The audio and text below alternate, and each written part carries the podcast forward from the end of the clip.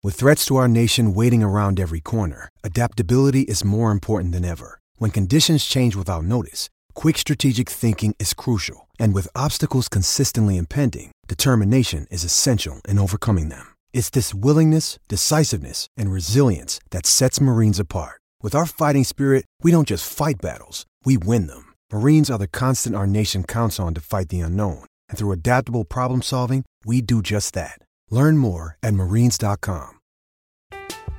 I'm Alex Rodriguez. And I'm Jason Kelly. From Bloomberg, this is The Deal.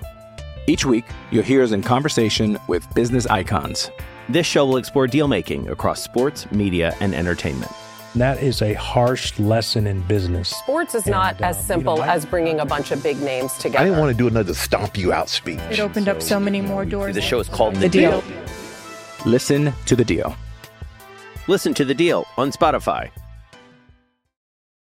Podcast ain't played nobody. Steven Godfrey at 38 Godfrey, Instagram, Twitter, Banner Society at Banner Society on all those other social devices and what such. Uh, we're gonna do a uh, a blended episode. Richard and I, uh, we were riffing at work about the state of things in California, specifically in Southern California, UCLA, all the takery there, all of the craziness of that comeback against Wazoo, and then sort of transpose that with what's going on at USC, and then uh, Bud Elliott brings me all these hashtag AskPAPN questions about the G5. So y'all, just we're doing the Lord's work. We're converting him. I think it's because Kendall Briles is the OC at Florida State now, and they're running a bunch of you know gimmicky G5 nonsense.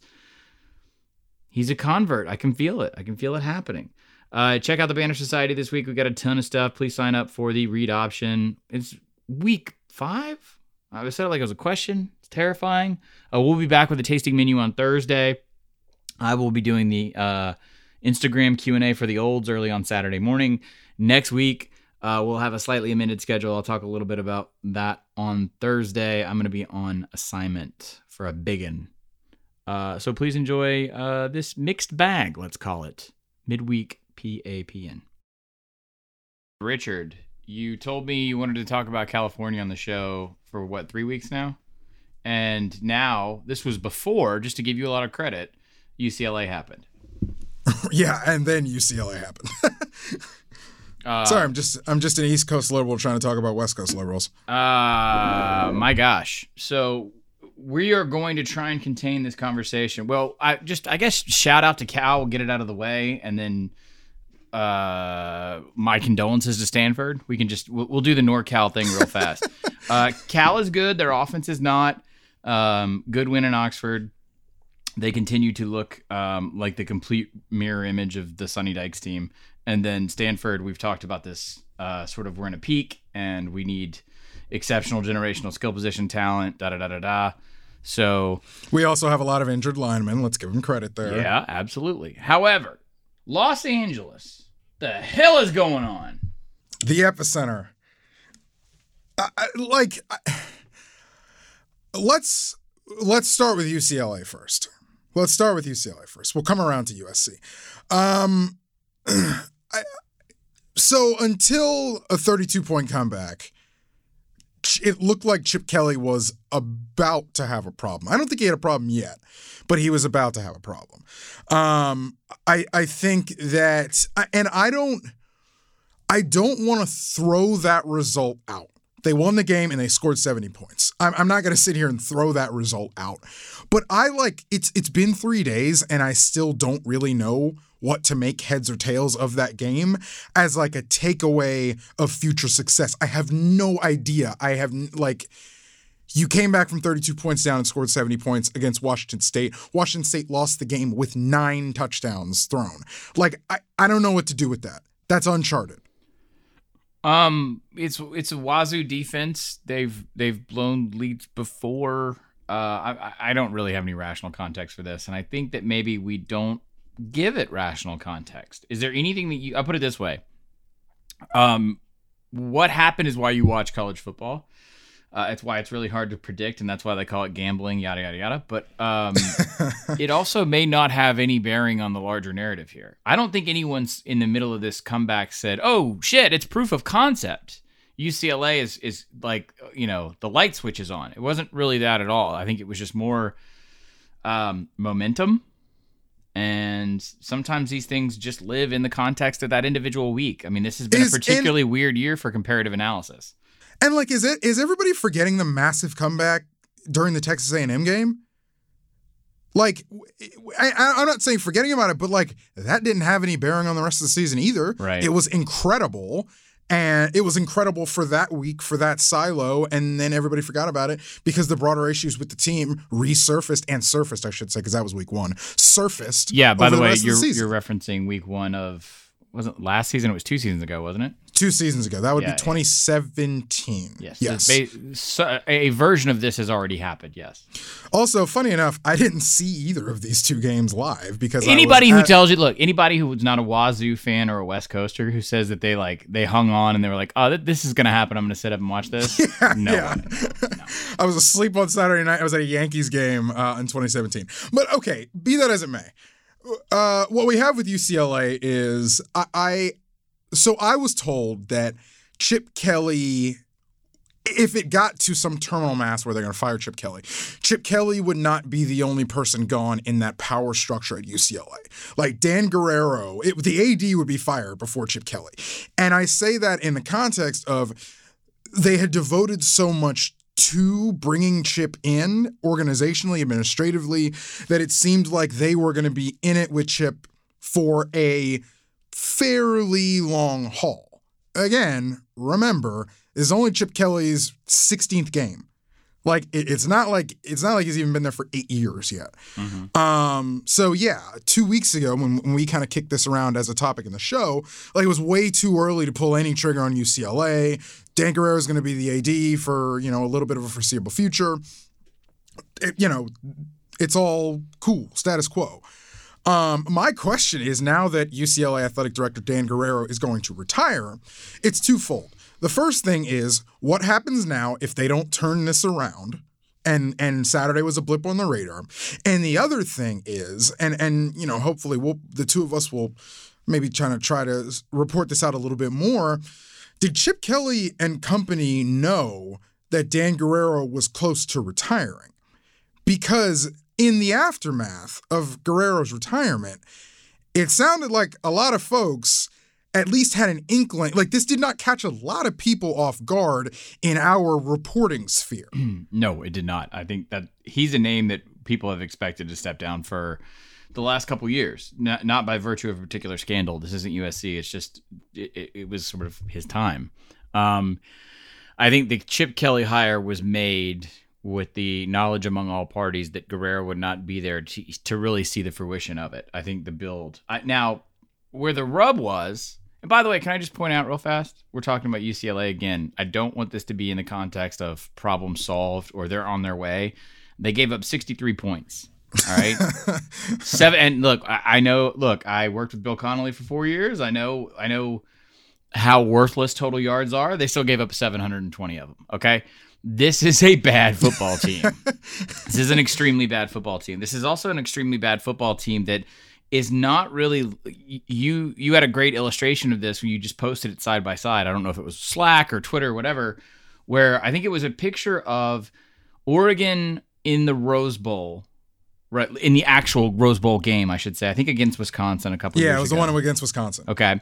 And then in the actual physical Rose Bowl, from the exact same vantage point, is UCLA in the Rose Bowl. And I don't know who they were. It was one It of was the te- Oklahoma. It was the Oklahoma game. Okay. They're running the exact same play, Oregon and UCLA, on the exact same part of the field in the exact same stadium. They just don't have football players right now. Yeah, they, like It's not really that much more complicated. if if you remember that Rose Bowl game, it was the very very long De'Anthony Thomas run, um, and it's basically a triple option. Uh, that Oregon's running. Um, whoever is the quarterback, I, I can't remember who the quarterback is for that Oregon team, but he he hands it to De'Anthony Thomas on the dive read, the first read, ends up giving it to De'Anthony Thomas, and De'Anthony Thomas runs like 75 yards. Um, flip that, and and two weeks ago, it was UCLA and Oregon, a similar type of play, triple option. They're running it out of the pistol, um, I believe uh, with UCLA, and the play can't even get off the ground because Oklahoma's defensive tackle shoots the gap and and absolutely torpedoes the play before it can even get started. In the Rose Bowl version, Wisconsin their defensive tackles slant almost uh, into a more advantageous blockable position for Oregon's linemen in that game, and the linebackers slant the opposite way to to cover what they think is the pitch coming to the outside. And the illustration there was and is I don't think Chip Kelly is behind the curve schematically.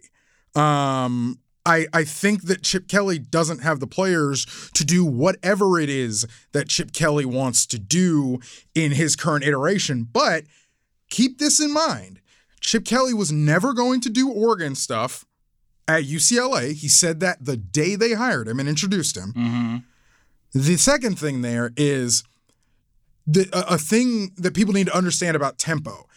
You don't just speed a team up and things get better. Right. When you you know you run a air quotes simpler offense and vis-a-vis a simpler defense when you run at tempo. If you can't execute the simple stuff at a slightly slower tempo, because UCLA is not slow, but they are obviously slower than it was at Oregon, obviously. Um, if if you run the basics at a slower tempo, not well, poorly, when you speed that up, it's going to exacerbate your issues. That's the thing people need to realize about the blur tempo and all that kind of stuff. Um, Kelly has not been able to and has not run at an incredible, um, you know, lightning fast tempo in like six or seven years. In the NFL, it didn't work that way. And he had to evolve and will evolve. And whether it works remains to be seen. But, you know, now this comes down to all right, it, we're there are what seven games left in the season for them, right? Mm-hmm, right. So so what is what what does a new UCLA athletic director need to see coming into this to chart the course for year 3? I'm not talking about whether he gets fired or not between year 3.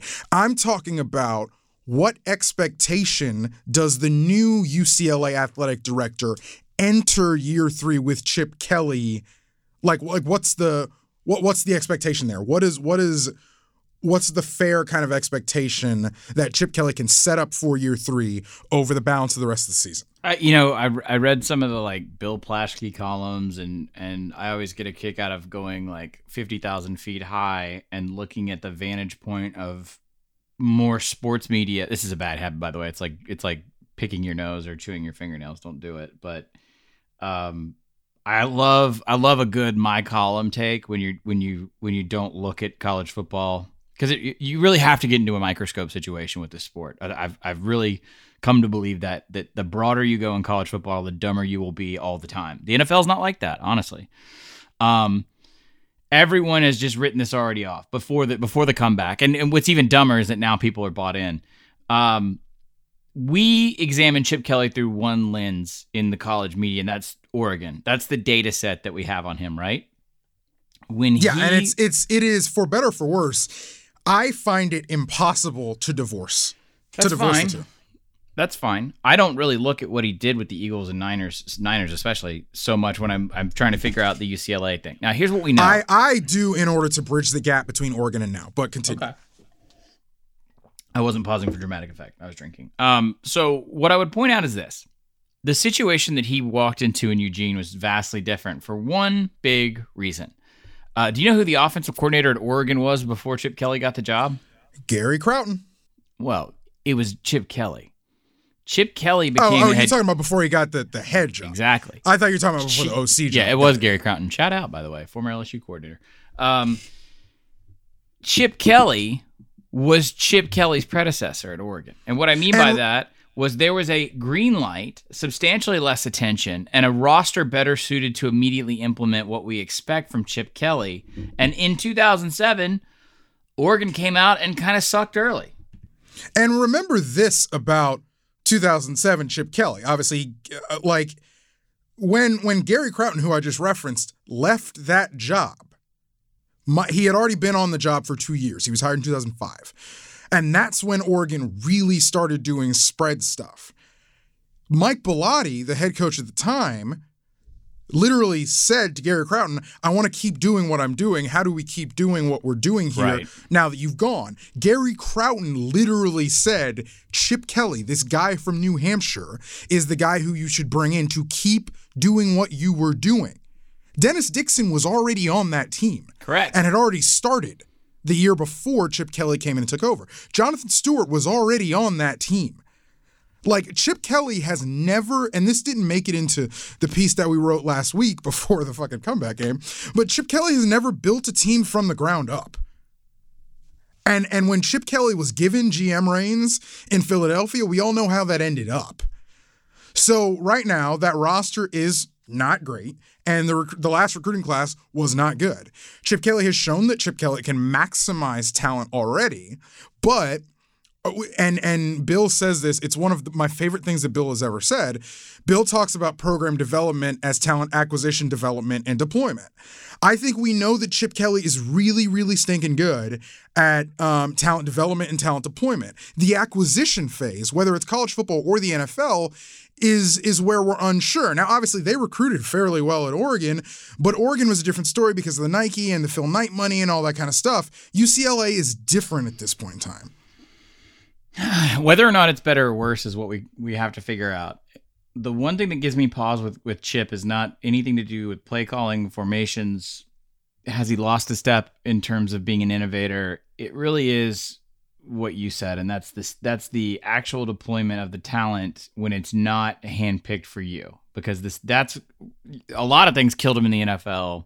That that really killed him was that he could not he could not either on his own or or with a GM get what he needed. And one of the things that I've heard over and over again, to the point where I throw it away as a cliche when I talk to coaches, is you cannot put a system on players. Okay?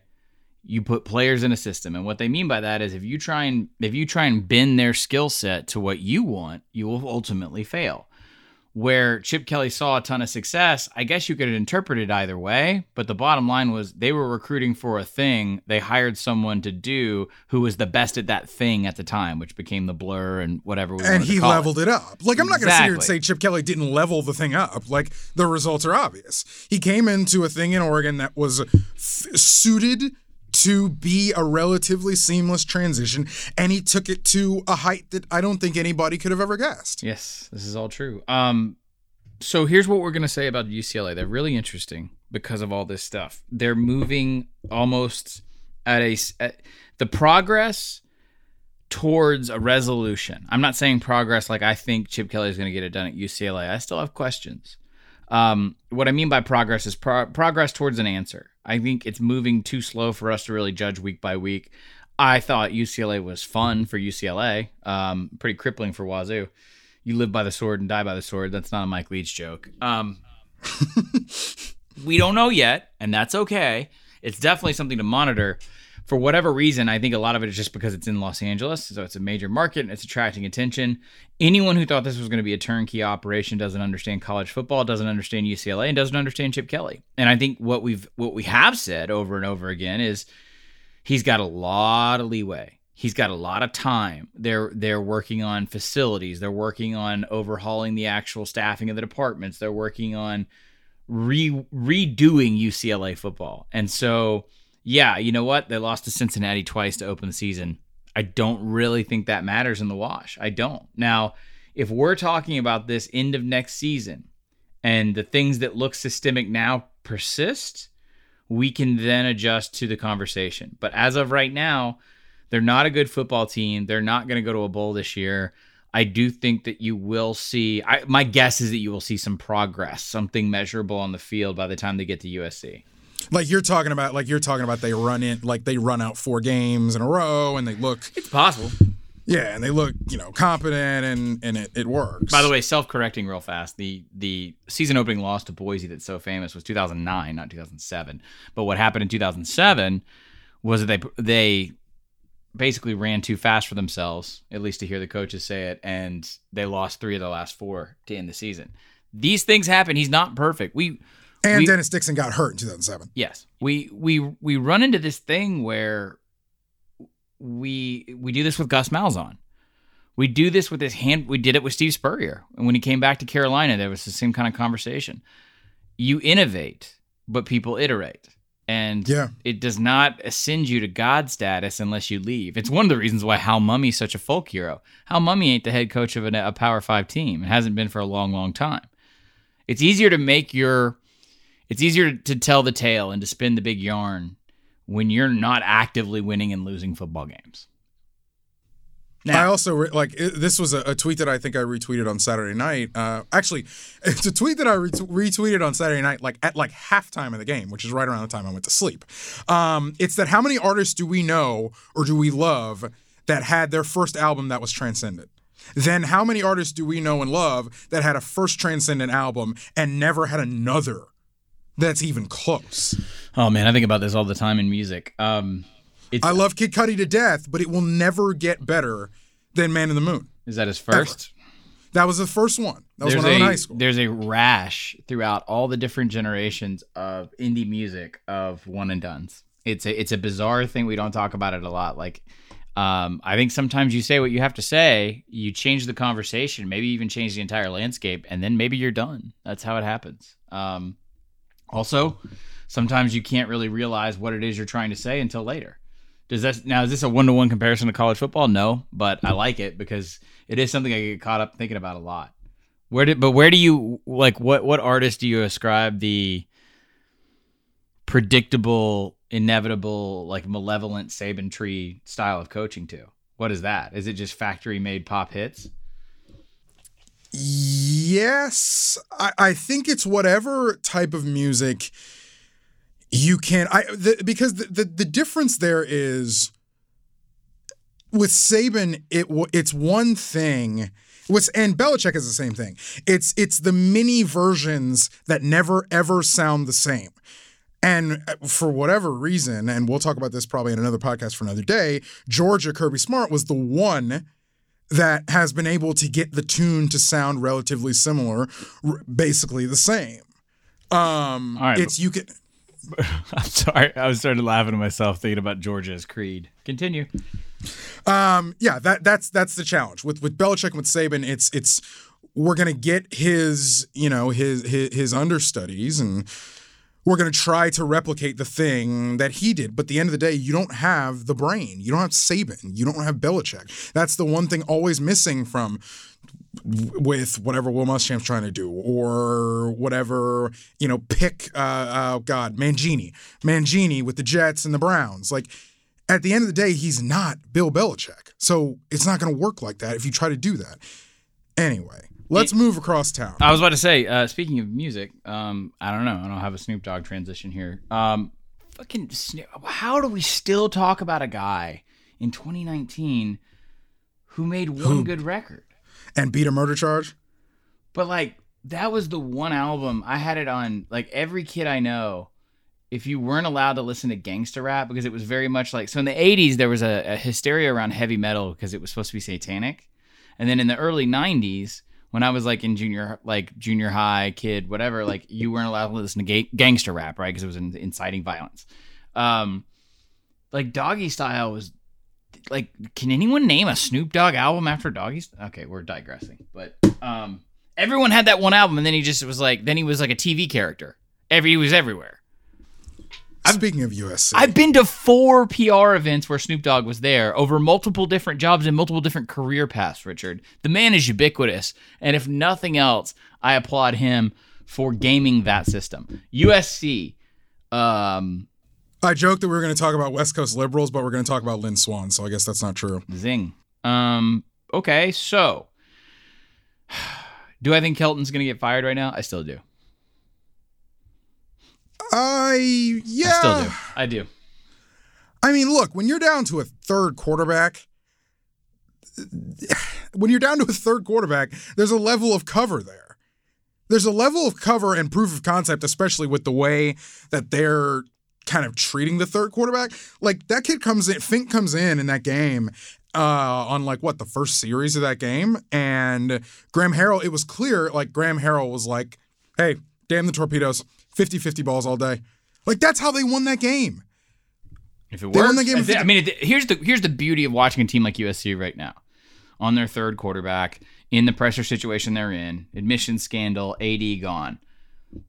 There's no governor on this football team. I also will. You have no idea this. what you're going to see. I will say this from an air raid def and we this is a thing that we when when Cliff Kingsbury originally got the job, I had a question about whether USC could become the most complete complete air raid team we've ever seen, which is a an air raid or at least proto air raid because nobody really runs the real air raid except for Mike Leach. Da da da da. Get out of my Twitter mentions. Could we see that with not just a competent defense, a like a good defense. Because USC's got some dudes on defense. Now, I wondered if we could see it all put together perfectly to have one of the most complete air raid teams ever. Um, I didn't think it was going to happen this year, but then again, I didn't think Cliff Kingsbury was going to take the Cardinals job, and then he did. So now the sand has shifted. You've got Graham Harrell doing basically the same stuff.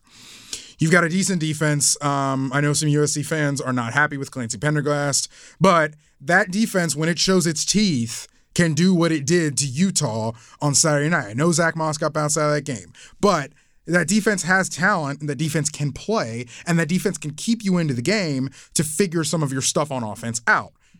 The other thing is, I don't think it's going to be that consistent with USC. So God knows what happens this Saturday or the next when they play Washington or whoever. I'm telling you, they become. I've become the person I always hated in college media because I, I always ascribe like a an outsized amount of importance on a USC football game, but like I, I kind of can't turn away. What if That- they like? What if they beat Washington on Saturday? What the hell are we supposed to do with that? Uh, yeah, that like, I don't know, I don't know. But Clay Helton, I- like, I wonder if timing of the hire matters. Timing of the athletic director hire matters. I think it does. Um, like if you get a, a a guy or a man or a woman in in by the end of October, I think that person probably has the mandate to do what they I mean they have the mandate anyway, it's their job. But like if you get if you get an AD by the end of October, I think that would not the, the sooner an AD comes in, I think the worse it is for Clay Helton as long as the team consist, continues to look inconsistent. So Bryce Young flips. He's a five-star quarterback. If you don't follow recruiting year-round, no one's here to blame you for that. Um, that's why we keep the Budster around. But so th- this is a, a kind of above the above the fold recruiting headline, and it's a very timely one.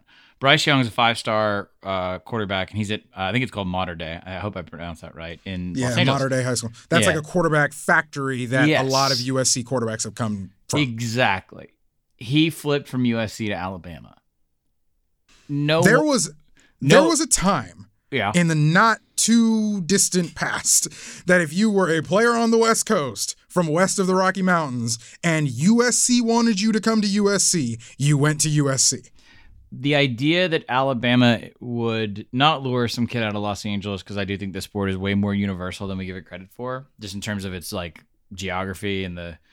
I, I, think athletes going long dis, lo, longer and longer distances to play is just a product of our culture, and that's okay. Um, it's that Alabama was appealing to a quarterback who wants to have a dynamic career and compete at the highest level, et cetera, et cetera. And maybe Alabama's not a great example to prove where USC's at because we we often put Alabama as an outlier status. This instance, I, I'm trying to get people to look past the Alabama. This guy went to an SEC school and skipped USC entirely under their nose in their backyard. I mean, hell, he was committed to him. This to me is more damning than anything ha- that happens the next two or three weeks. Whether they beat Washington or not, what does that really matter? Where is the value of this program? I think the well, one of the things that I think you may be finding out is so Brett McMurphy record, reported last week that at least half a dozen people have interviewed for the USC athletic director job and turned it down.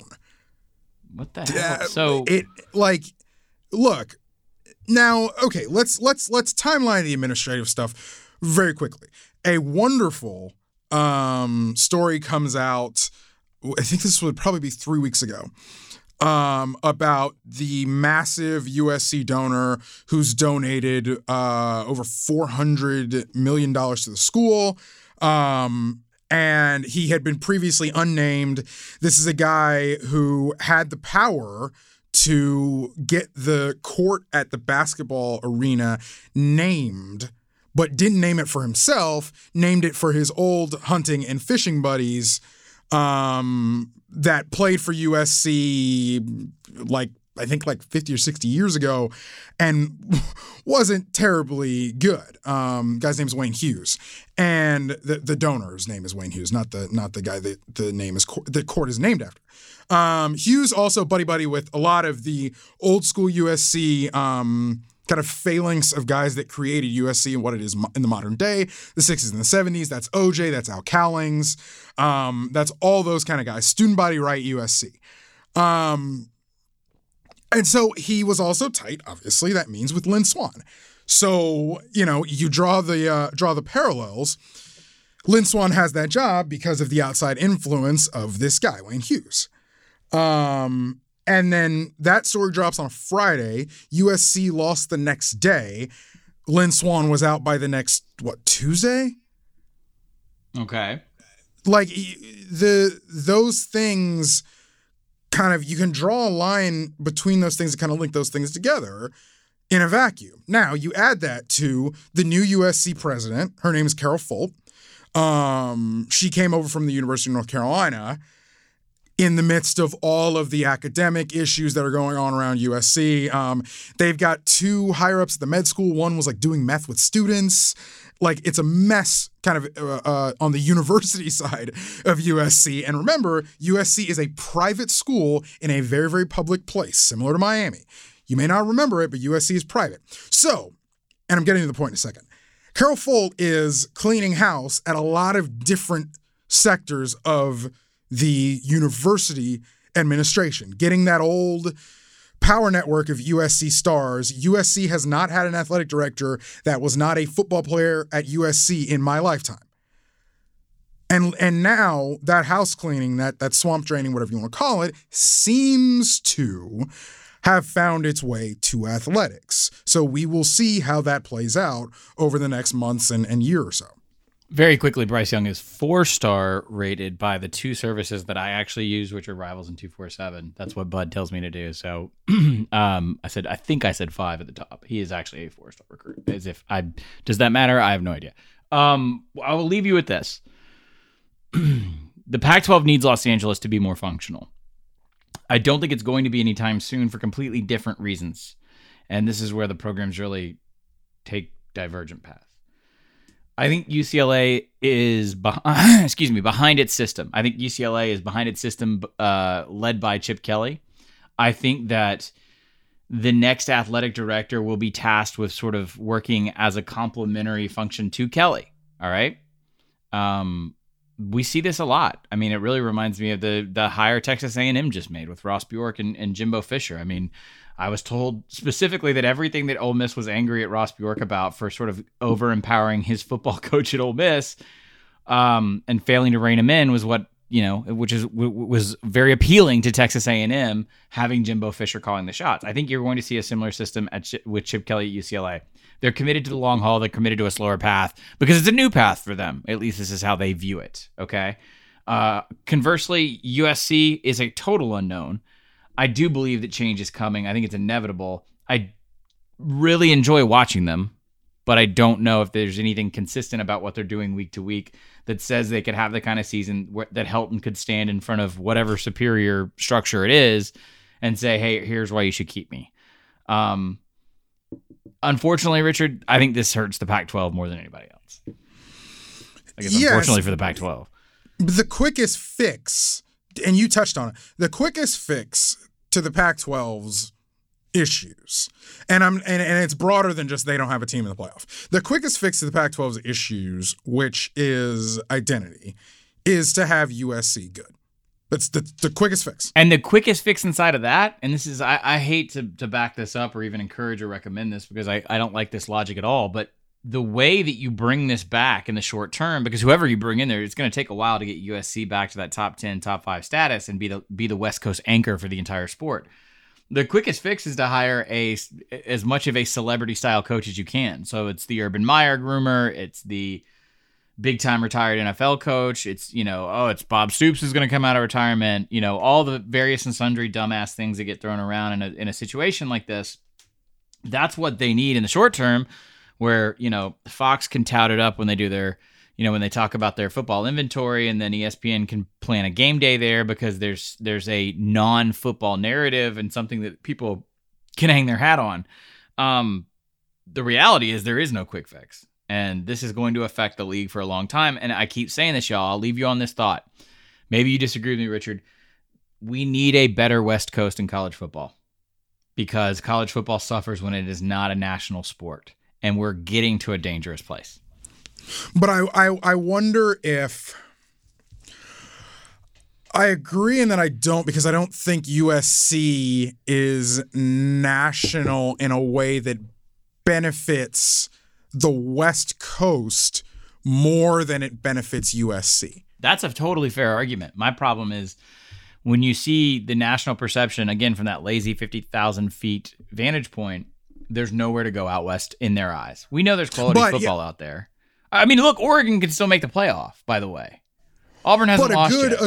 a, a good reputation of USC does whether USC is is good or not a, a good a good reputation with USC can springboard the rest of the conference. So in that way maybe I'm a little off base there. And I- because Oregon or Oregon State built, you know, mid 2000s, you know, empire empires and success.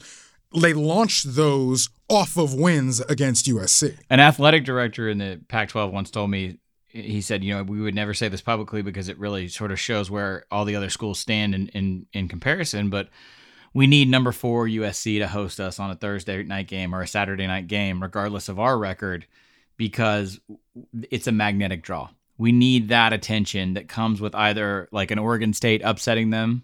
Uh, I think it was with Jack, the, I think it was Rodgers, Jack, Jack yeah, Quiz, right? I'm trying- I think it was the Quiz Rodgers year. I can't remember. Anyway, we need that. I just remember Mark Sanchez throwing his helmet as he walked off the field in Corvallis.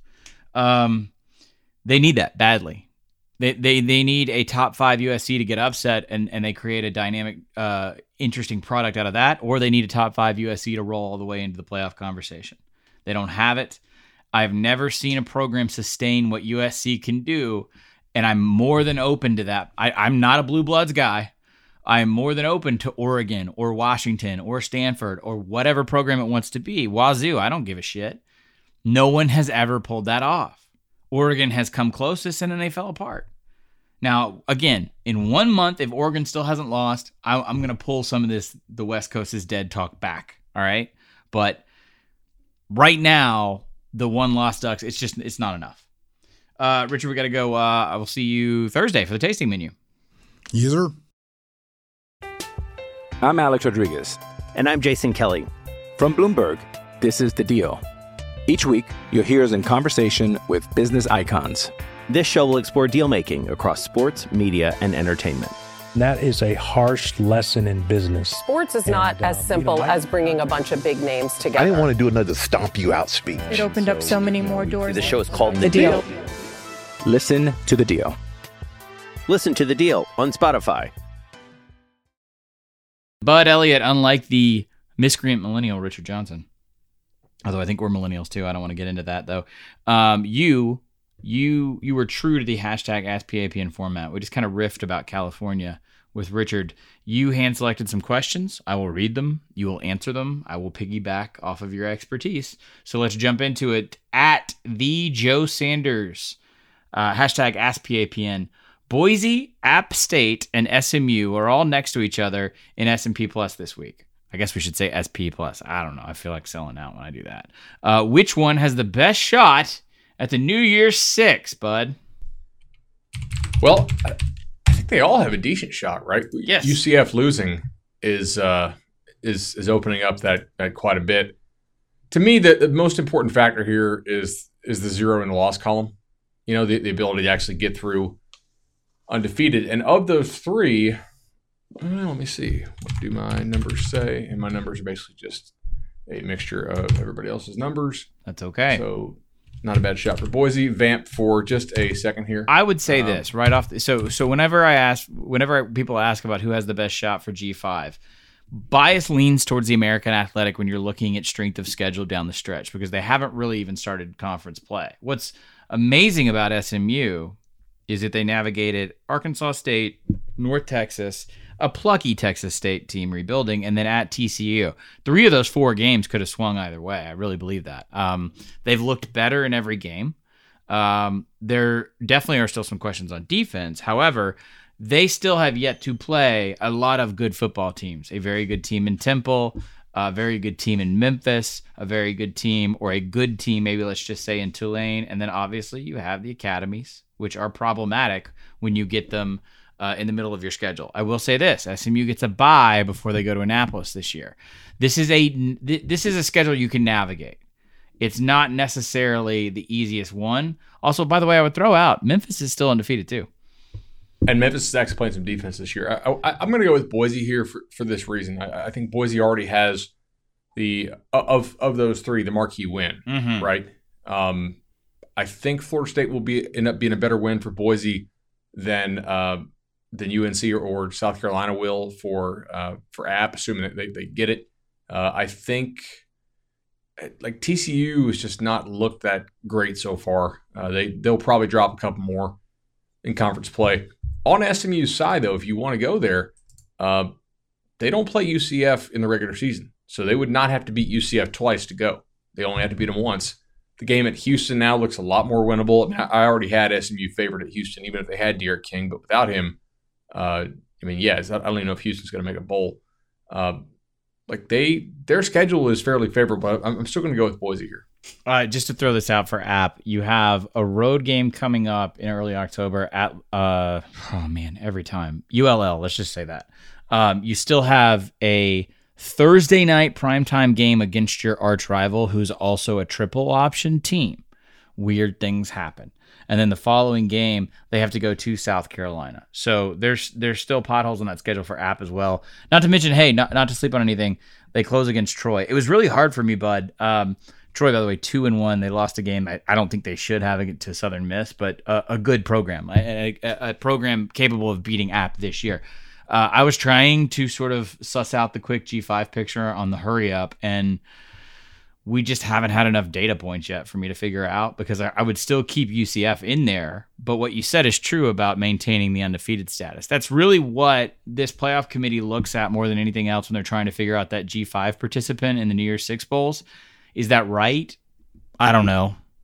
Was Western Michigan the best team that year that they went and got thumped by Wisconsin? I don't know. But for whatever reason, if you're a G5, you sure as hell better not lose if you want to maintain national attention. That's where the whole Boise uh, murder smurf thing came from.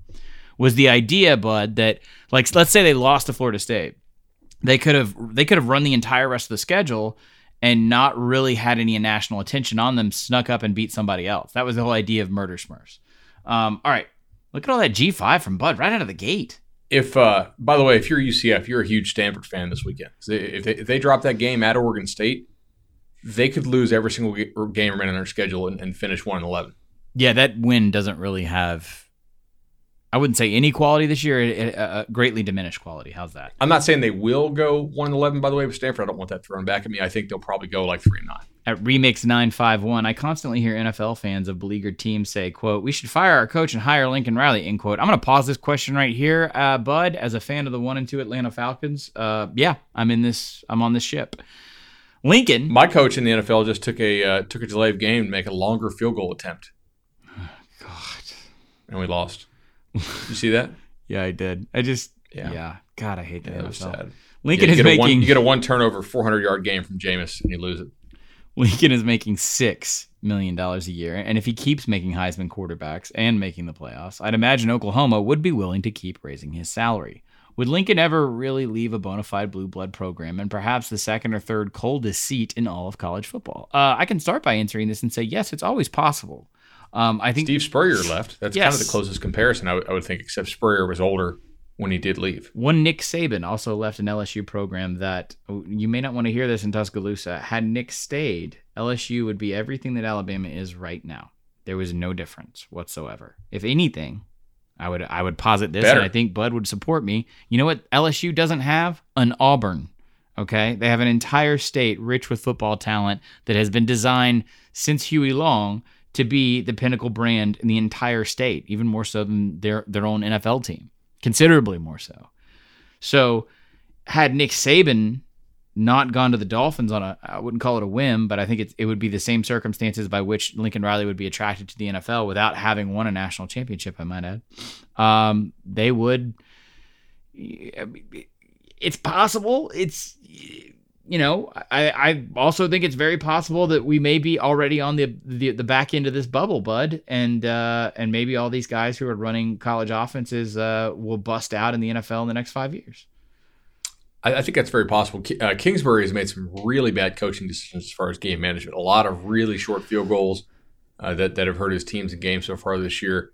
Not uh, like if we're going to bash these defensive coaches for doing this. Uh, if you're an offensive coach, you're like, damn, Cliff, like you finally get your shot at the NFL and you're, and you're going to kick 20 yard field goals? Like, WTF, man. I definitely step way back from watching live NFL games on Sunday as you do because, you know, you're doing the Twitch show. We're all trying to get stuff ready. We're, we're doing the PAPN hurry up. Like, I saw that on a tweet. I can't remember who who retweeted it, but someone just said the NFL ruins everything, and it was it was Cliff going for a, I want to say a field goal inside of like the maybe the 25. Can we note one thing here? Uh, if the Cowboys are the most likely destination for Lincoln Riley, which is what you always see rumored, mm-hmm. uh, they probably have their own cheaper, more familiar Lincoln Riley type in house in Kellen Moore, who is doing an awesome job with the Cowboys offense. And either Dak uh, Prescott is taking the next step, or he has helped him take the next step, or some combination of both. But the Cowboys offense has looked real good so far. If and against you, bad teams, I get, but he's a rising star too. If you want a boy, if you if you want not total confidence, but a lot of confidence as a Boise State fan. If Bryan Harsin is lured away, even on the even on the same track uh, or same time time frame as it took to lure Chris Petersen out of Boise, Kellen Moore is waiting in the wings, and Kellen Moore is a god in Idaho. Would he take that job?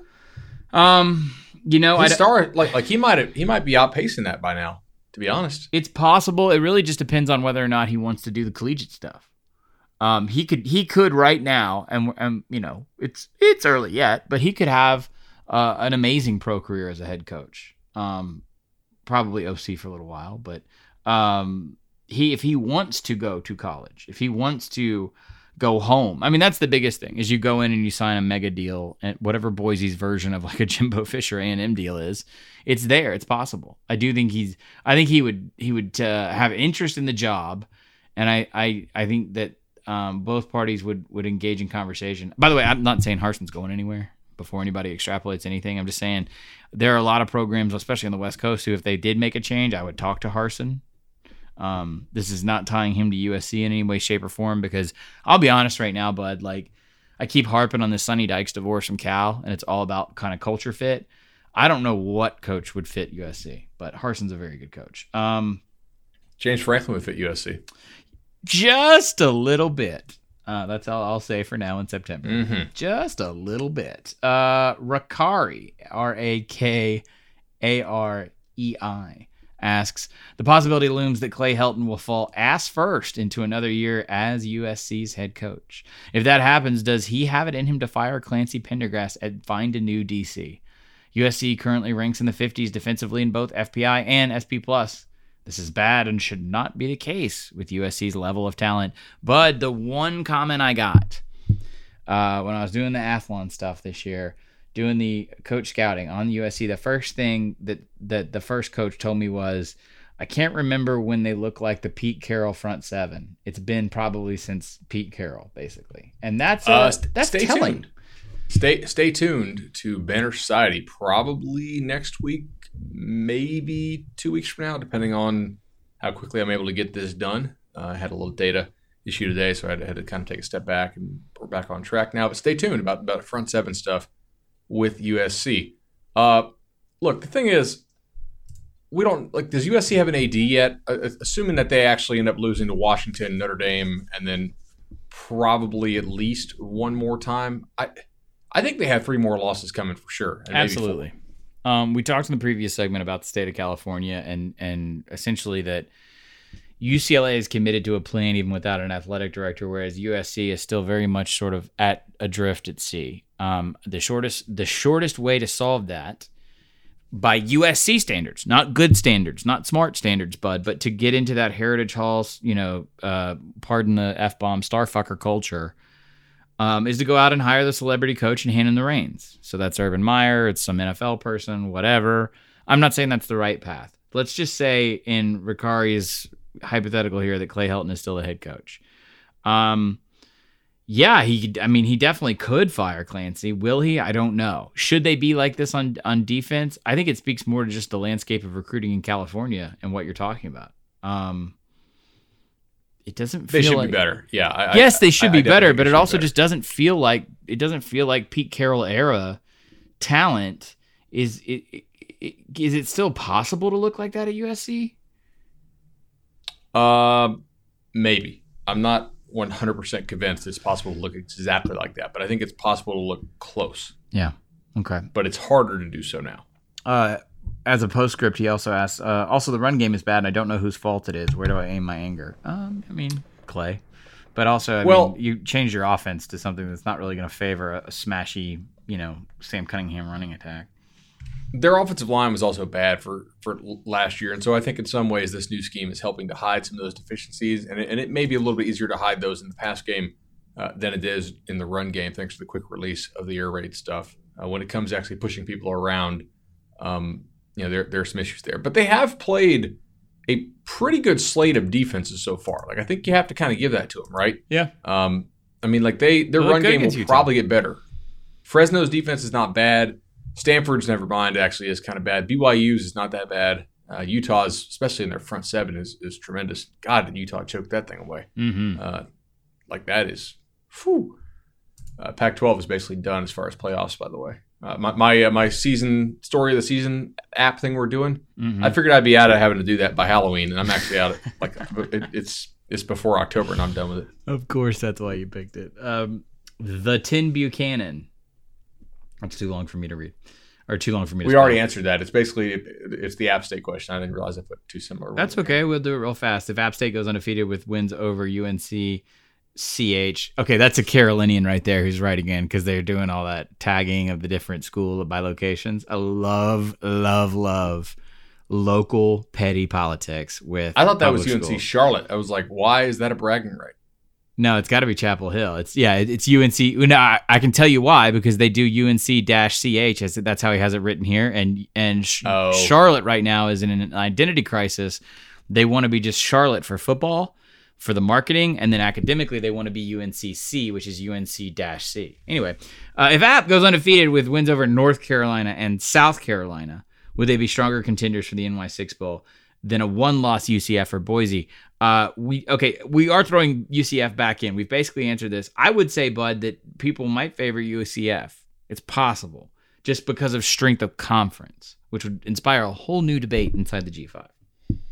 So if UCF is one loss, that means that they have gone on to win some fairly important games here, and that they're not just banking on the Stanford win, which is now looking like one of their their least quality wins. Uh, They they'd be winning on the road at Cincy, and Cincy's not as good as we thought because they can't throw the ball. They be they on the road at Temple. Temple kind of laid an egg against Buffalo. Tulsa looks a little better than expected, I think. At Tulane, that could be a decent win for Mhm. for UCF.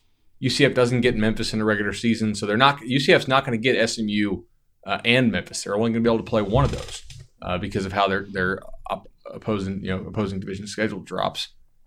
I Just better data points, man. is is a one loss Boise better than a one loss UCF now? Like their this UCF schedule is bad. man. Um, you know the Mountain West. I mean, is they they draw UConn, ECU, uh, and USF. Like they don't get a lot of the better teams in the uh, in the AAC this year. the the Mountain West is having a great year.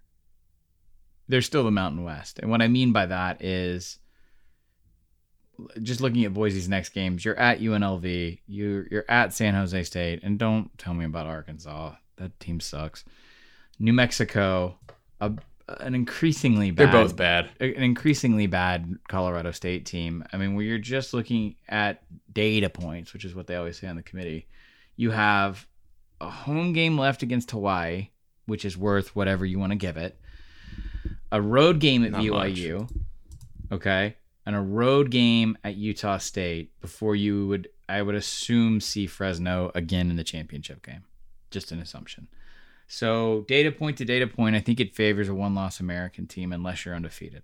I think that's. I think you're right. That's why Harsin, every time I talk to him, always adopts that. If we're undefeated, we should be in every conversation because I think he knows.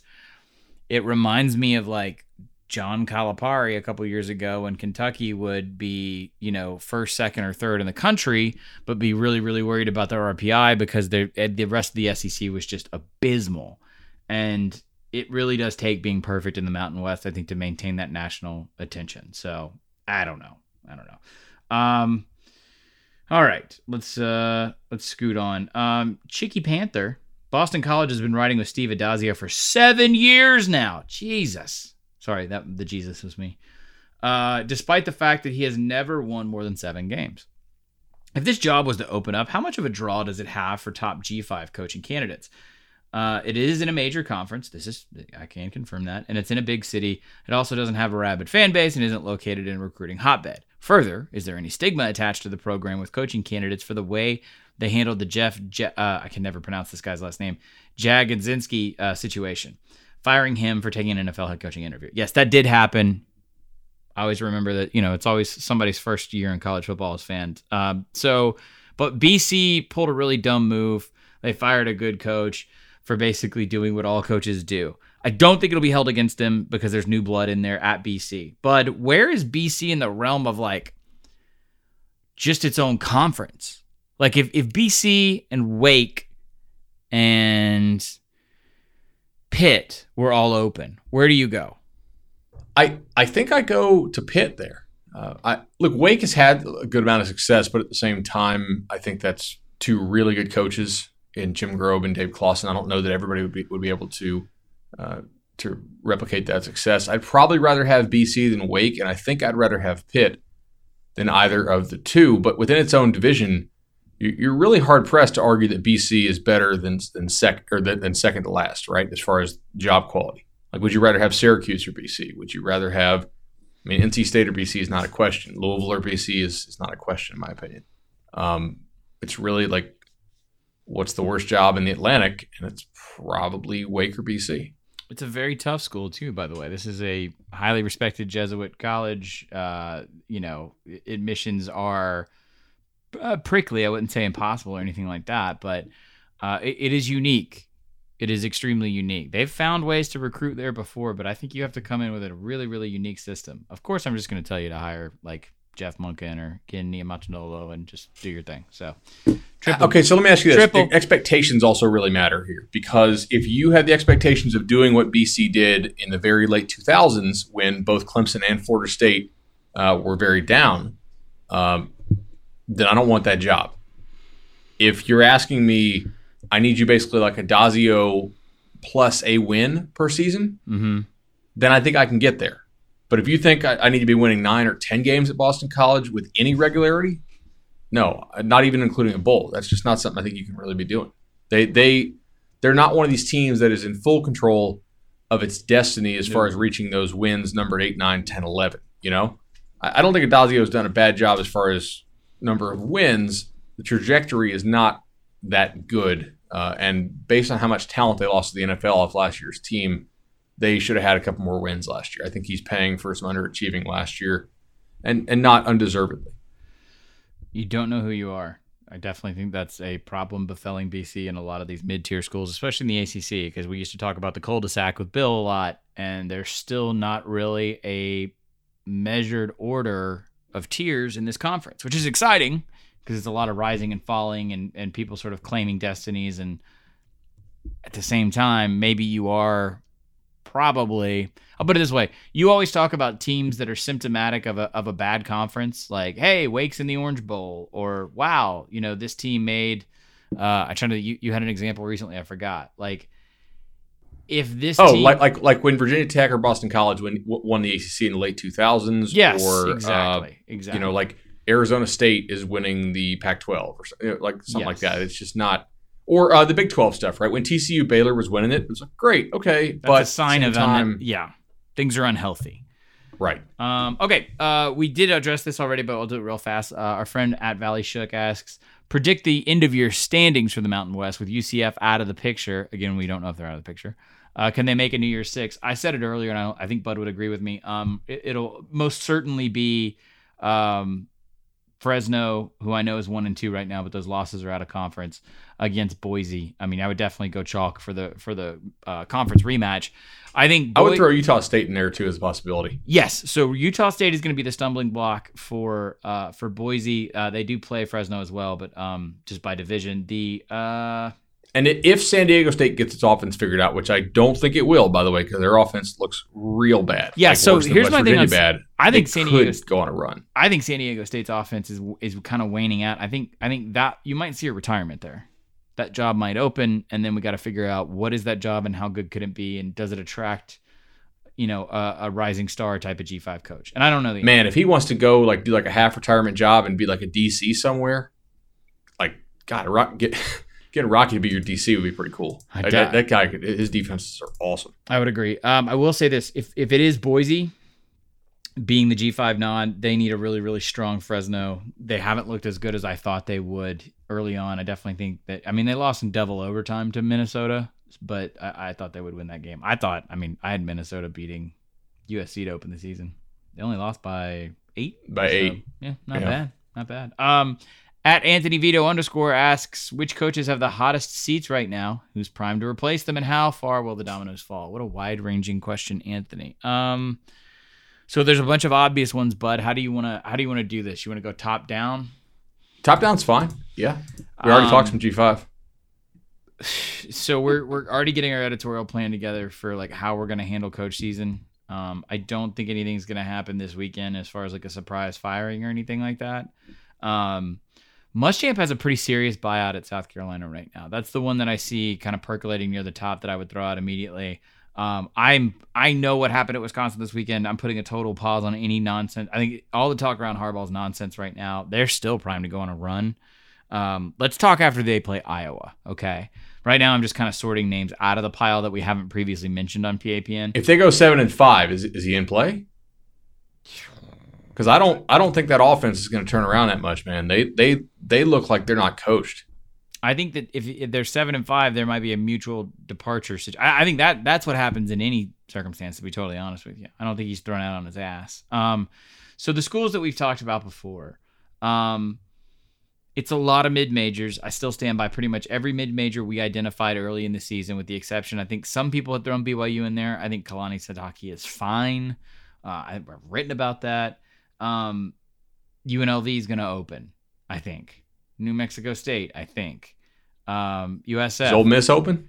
Um, that's one Bud's asked me. Yeah, you've asked me a couple times. So here's the situation with Ole Miss. You would need a monumental cratering, and you would also need an obvious candidate. I think one is likely. I don't know if the latter is. I don't really know who they want to plug in there necessarily, and I also don't think anyone trusts or has confidence in Rich Rodriguez to take that job for the long term.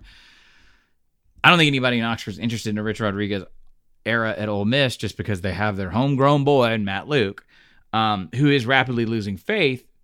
But at the same time, they're, they're just they don't have any options, bud. They don't have a chancellor. They don't have an athletic director. The the calendar that I was given for the chancellor search at Ole Miss, which has to be approved by a state board, essentially, um, it's called the IHL. The uh, I, I don't see how all this stuff is hired and, and Chancellor put in place, AD put in place, all this ready to go by the time that you would crest in coaching season. So this may save like a four and eight Matt Luke is what I'm getting at. They would. Oh, have, Fuente. Yeah, Fuente. So Fuente's a legit one. Um, Fuente's one, I think is legit. I, I think they're gonna miss a bowl. I think Taggart is not. I think still. Um, we talked in the previous segment. We obviously, uh, Richard and I agreed, agreed emphatically that only dumbasses right now are looking at UCLA as being some sort of systemic problem. Tennessee's the obvious one. That was the one I was going to save till last, but now I'm just kind of scanning the board at this point. Um, throw out anything about Scott Frost. Throw out anything about uh, what's the other one I've seen? Jonathan Smith at Oregon State. Uh, they're committed to a long term deal there. Um, Didn't Doeren just sign at uh, at NC State? Yeah, I don't think they to fire Doeren would be a huge mistake. You and I've talked about that before. So yeah. the ones that I would the ones I would earmark right now, uh, Virginia Tech, Tennessee, because it could crater. Ole Miss is on the board. It could crater. Michigan State. I always hear about Mark Dantonio sort of nearing retirement. everything that's going on in that administration, it's definitely worth talking about.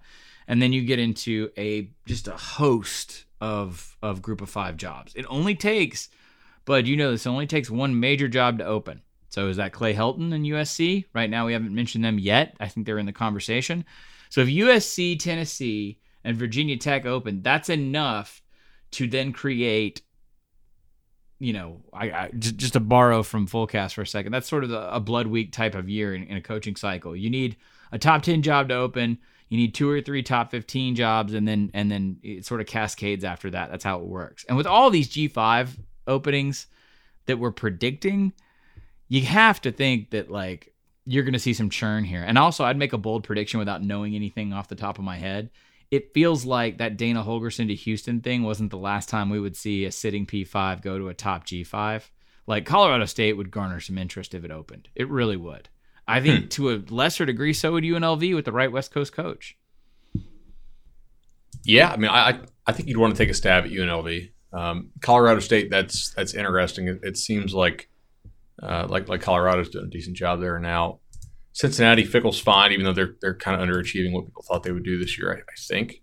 Um, I would look strongly at Luke Fickell if Michigan State were to open because of retirement. Just drop, yeah, just I, dropping I, think, some free advice there, folks. Um, if you're listening to this and you're a head football coach or or Bud, just in case they approach you, Bud, uh, no no one no one who can hear my voice right now, uh, please please don't take the Rutgers job. Just don't do it. So one thing here I'm noticing is a lot of these teams that are having bad seasons, and I wrote a newsletter about this, and we've discussed this previously. A lot of these guys are having bad years. It's like, yeah, but they're just in year two. They were that first early signing period class. And there is that element of do you really want to can somebody after just two years, right? Like if Chad Morris did this in year three, he's gone. If, if Pruitt does this in year three, he's toast. If Willie Taggart goes six and six in year three, he's gone, right? Mm-hmm, I mean, mm-hmm. I think Frost has more leash because he's a native son and because he was smart enough to say, things will get worse before they get better. Mm-hmm. But I mean, if if what do you have Nebraska finishing like seven and five, six and six? Oh man, I yeah. See, I think they're fine. I think if he makes a bowl, he, he's like totally good in, in, in 2020. You know, probably gets at least four years there because uh, like if you if you fire Scott Frost after what he did at UCF, I mean, even after like year three or four, who the heck are you going to go but, get? But in no way, shape, or form do I think they're going to fire Scott Frost. No, I don't either. But if they were, I'm talking about after next year. For this some year reason, totally if fine. they did, okay, that job would be as toxic as any job I could ever remember that was ever at any point in time considered to be a P5 job. Hey, Indiana's going to make a bowl, I think. You know, I think that's the Mendoza line for uh, for Tom Allen specifically. I really do. I think what you just said right there, it's it's kind of bowler bust the way they finished the last couple seasons with five wins. So um, that's the roughest picture I can assemble now. We're gonna start actually kind of tacking names and boards and agents and all that jazz here soon. I'm if ever if, if someone's looking for that that wow moment with like a sudden Steve Spurrier retirement, I don't know if we're gonna see that this year. I think a good old fashioned country ass firing is probably on deck. But you know, some of these contracts are structured in which you just you just kind of let them run out the season. You know, I thought we would see more midseason firings a couple years ago when they kicked up, and it's been calm so far. Um, I think those are all the ones I want to mention, Bud. Um, last question before we get out. Last question before we get out is interesting. Bud picks the questions. I'm gonna read this question and then I have to I have to abstain. You know when like Herbie won't pick the game that he's calling. No, I can't pick this game that I because I am calling this game. Literally, I am actually working on something. However, I do want to bring this up. Okay, so Bud, the floor is yours at okay, TC uh, Stevenson. TC one. Stevenson one yeah. says hashtag Ask PFN on a scale of one to ten. How hilarious is that the Kansas attempt to weasel out of David Beaty's buyout got them hit with lack of institutional control. Uh, for those of y'all who didn't see this out there, I didn't read the whole thing yet uh, because I've been busy. But Kansas got like a, I believe, a notice of allegations right uh, from the NCAA, and uh, it's both basketball and football, and they uh, are alleged to have a non-coach, I believe, coaching in practice, which is a no-no. And uh, I th- is, is, that is that correct? As far as not saying that's what actually happened, but that's correct as to what the allegations say. I believe. I believe so. I believe so. You believe so. I believe so. So yeah, you can't say journalists can. This? Hey, journalists can no comment better than anybody. It just doesn't happen a lot. Yeah, they, oftentimes they're not smart enough to do so. Nicely done, sir. Um, hmm. Hmm. You want to talk D'Eriq King? I Hmm. didn't get any questions about that. But like, what? Uh, yeah, we'll wrap it up. He's not coming back there, right? No. Um, so that happened as we uh right before we were putting the show together. Um, no one asked. It's weird. Um, but he's not coming back. Maybe he'd go to Tallahassee, reunite with Kendall Briles, 50 touchdowns together. Bud, you've been talking about this for f- what four weeks? You noticed a decline in play from King. You thought maybe it was injury related, but every week when we were doing roundups and especially on Sundays, Bud is uh, like kind of crunching through a lot of drive charts and scores and and and analytics and you flagged it pretty early. I want to say after prairie view a&m and said look there's either something wrong with him or it's not working in the system and now we see this. So credit to you sir. I don't see how he comes back. Dana's not going to depart like in any large wholesale way from his offensive philosophy just for this kid Like, are they are they still letting him hang out in the building on, on the, the hope that he comes back? Or are they just trying to like what what's the purpose of wanting him to stay if he's trying to redshirt? Like, do you, do, does he really want to come back and play 2020? I swear to God, bud. Every time I every time I look out and I see a coaching hire and I say perfect fit, because that's what I said about Holgorsen going to work with Tillman Fertitta in Houston and all that. I said perfect fit. And the last time I said that perfect fit cultural nonsense was Fuente going to Tech. So I'm just gonna shut up.